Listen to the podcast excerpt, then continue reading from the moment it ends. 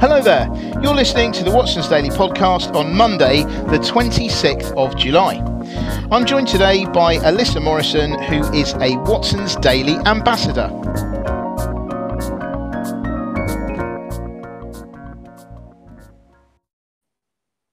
Hi Alyssa, how are you doing today? Hi Peter, I'm good, how are you? Yeah, not too bad. So, what do you reckon today? What's your fave story? Well, the story that caught my eye was the fact that China wants to create its own cryptocurrency. Brilliant. Yes, I thought that was quite interesting, considering that they've actually banned cryptocurrencies back in 2017. Yep. And now they're creating their own, and they're using, or they want, you know, they're going to be asking Ant Group and Tencent to test it, which is a bit cheeky also. The fact that, you know, online shopping is such a huge thing in China, and the Chinese authority are aiming their cryptocurrency at domestic retail payments. So, you know, that's the exact target market of the Ant Group and Tencent. So in terms of competition, you know, if this was sort of in the EU, I'm sure the EU competition authorities and the Commission Department would have something to say about that. Yeah. So, I mean, I do think it's a very interesting point. I think that, you know, the fact that they've got Ant Group and Tencent involved now in the testing would imply to me that they are, I would say, it sounds like they are pretty close to actually, you know, implementing it. You know, because it seems that over time, so you've had the ban, as you said, in 2017. You've had lots of reiterations, even quite recently, about how China does not want you know, businesses to take cryptocurrency as legal tender, as it were. So you know, they've been saying that. It's been no secret that they've been working on their own digital currency. But then again, I think it was the some figures from the Bank of International Settlements, which is the central bank of central banks, said that over 90% of the world's central banks are actually involved in their own cryptocurrency projects. Wow. So it may well be that, you know, it sounds that the Chinese are getting very close to actually launching their own one. So rather than talking about it, which is kind of what the Bank of England seems to be doing, they're actually doing it. And now they're essentially forcing Ant Group and Tencent. So they're sort of indirectly forcing. I mean, if they didn't get involved, then they just get like some sort of excuse for like regulatory crackdown or something. So, well, it's interesting, you know, what are their actual reasons for doing this as well? You know, is it to boost their role in international transactions? Or I was reading in Forbes that at the moment, 88% of international transactions in China are carried out in dollars. So the fact that they're going to be introducing cryptocurrency would mean that the dollar won't be used as much. And, you know, is that the reason? Does China want to sort of grow its economic dominance? Yeah, I mean, I think they always do. But, but I do wonder whether, you know, is that if they decide that everything's going to be done in cryptocurrency, does that mean dollar trading is going to go, you know, dollar volumes are going to go down, or dollar trading volumes are going to go down? If they do, will that make the dollar weaker? If it does, then that means that it, you know, that can be quite a good thing for American exports, for instance, because it makes their exports look cheaper. But then I don't know. I mean, I think that it just seems to me that China has always wanted to be on the cutting edge of things, and it sounds like it is at the cutting edge here. It also means that it will be able to keep control of payments, and I wonder whether this means that it'll be easier for them to track, you know, people and money. You know, they will have much more control over the whole thing. In which I mean, case, cryptocurrency only requires, you know, participation of a central bank. So it is definitely a lot easier to see where money comes from and where it goes. But yeah, in a way, that's kind of, in a way, it also makes it easy, an easy way to hide cash. Yeah, that's right. That's right. I mean, that actually, funnily enough, just on that subject of hiding cash, I did think it was interesting. I know we're going to go on a slight tangent here, but there was another story that I put in today's Watson's Daily, which actually talked about Begbie's Trainer, which is a they specialize in insolvency and things, were saying that if you actually have cryptocurrency if a company that goes insolvent has cryptocurrency, it is actually very difficult for them to trace. So this is another sort of argument for the either increased regulation of existing cryptocurrencies or potentially the introduction of an official cryptocurrency, a Britcoin, as they say. I don't know. But going back to your point, I do think that I do think it is very interesting. It will mean that they will have more control, and probably these big private companies, Ant Group and Tencent, will consequently have less control, which is exactly what the authorities want. I mean, it just seems to me there's just gradual moves here and there to move closer to introducing a Chinese cryptocurrency. And I think that if they introduce a cryptocurrency, suddenly all of the other central banks will be rushing to do theirs because they won't want to be left behind. A bit like the Bezos, Branson, and Musk, Elon Musk race, yeah. Yes, Musk race to space. They once won those. China's got it. Everyone else is going to want to do it as well. So I mean, there's been lots of talk about it. We don't really hear much about how close they are to actual implementation. But if China manages to get there first, everything will be put into overdrive to make sure that they're not left behind. But as you say, the fact that they're asking Ant Group and Tencent to test it does kind of suggest that they are quite close to releasing it. Yeah, because I mean, they are by far the biggest platforms, and if they can get it right on there, then then they should be fine, shouldn't they? Yeah. But there we go. So there's cryptocurrency put to bed. By Alyssa and the team, Alyssa and Peter. What about you, Peter? What story do you want to talk about? Yeah, I'm going to talk about something really quite conventional. Nothing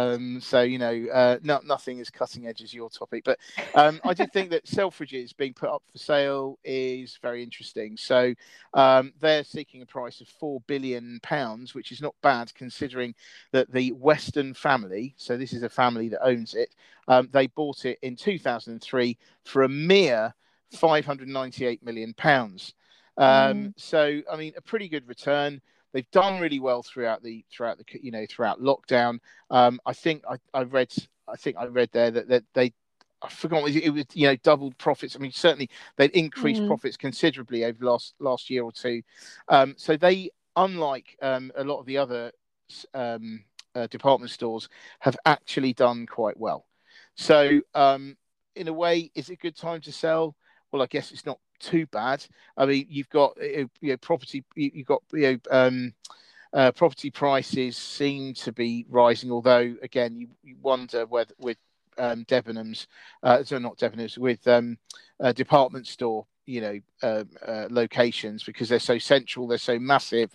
I'm not quite sure whether their value of that real estate is going up, because the problem is that there are very few tenants or buyers that can take up that central space. But anyway, I think it's a good time for them to, at least they're making the most of the fact that they've done okay under lockdown. It certainly seems to me that a lot of these kinds of higher end department store type places, so you got, you know, like Phoenix, Fortnum & Mason, and I don't know, maybe Harvey Nicks, I'm not quite sure. You know, a lot of them seem to have done well on the back of actually creating more of a retailing experience for their customers, which it means, you know, it's attracted people to go back there. And I think it's been particularly impressive considering there's been a lack of tourists as well. So yeah, that's all good. I mean, are you? I mean, I think, Alyssa, you're probably quite a high end fan, aren't you? Well, why would you say that? I don't know. Just that you've just got that high end vibe. That's you've got to remember, I am a student. Yeah, I know, but underlying though, you've got that high end thing going on. I watched the Selfridges, the TV show that was on a few years ago. I quite like that. Yeah. Yeah. Good. Oh well, you're an expert then.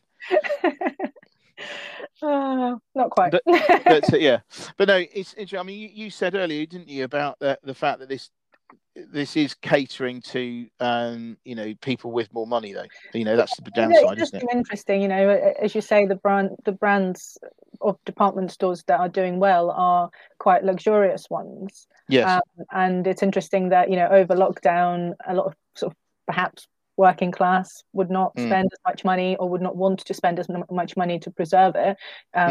In, you know, seeing how the pandemic rolled out, so it may be that, you know, people with a bit more money would still go shop where they used to shop before.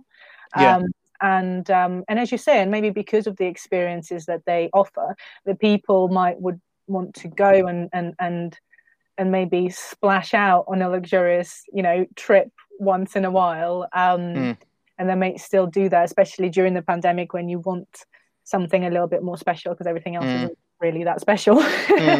So perhaps because of that, it may be that they're doing much better than the likes of Debenhams, for example. But you never know.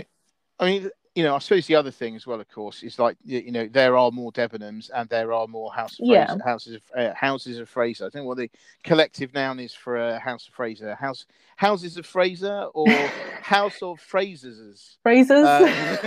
But anyway, so houses, we'll call them houses.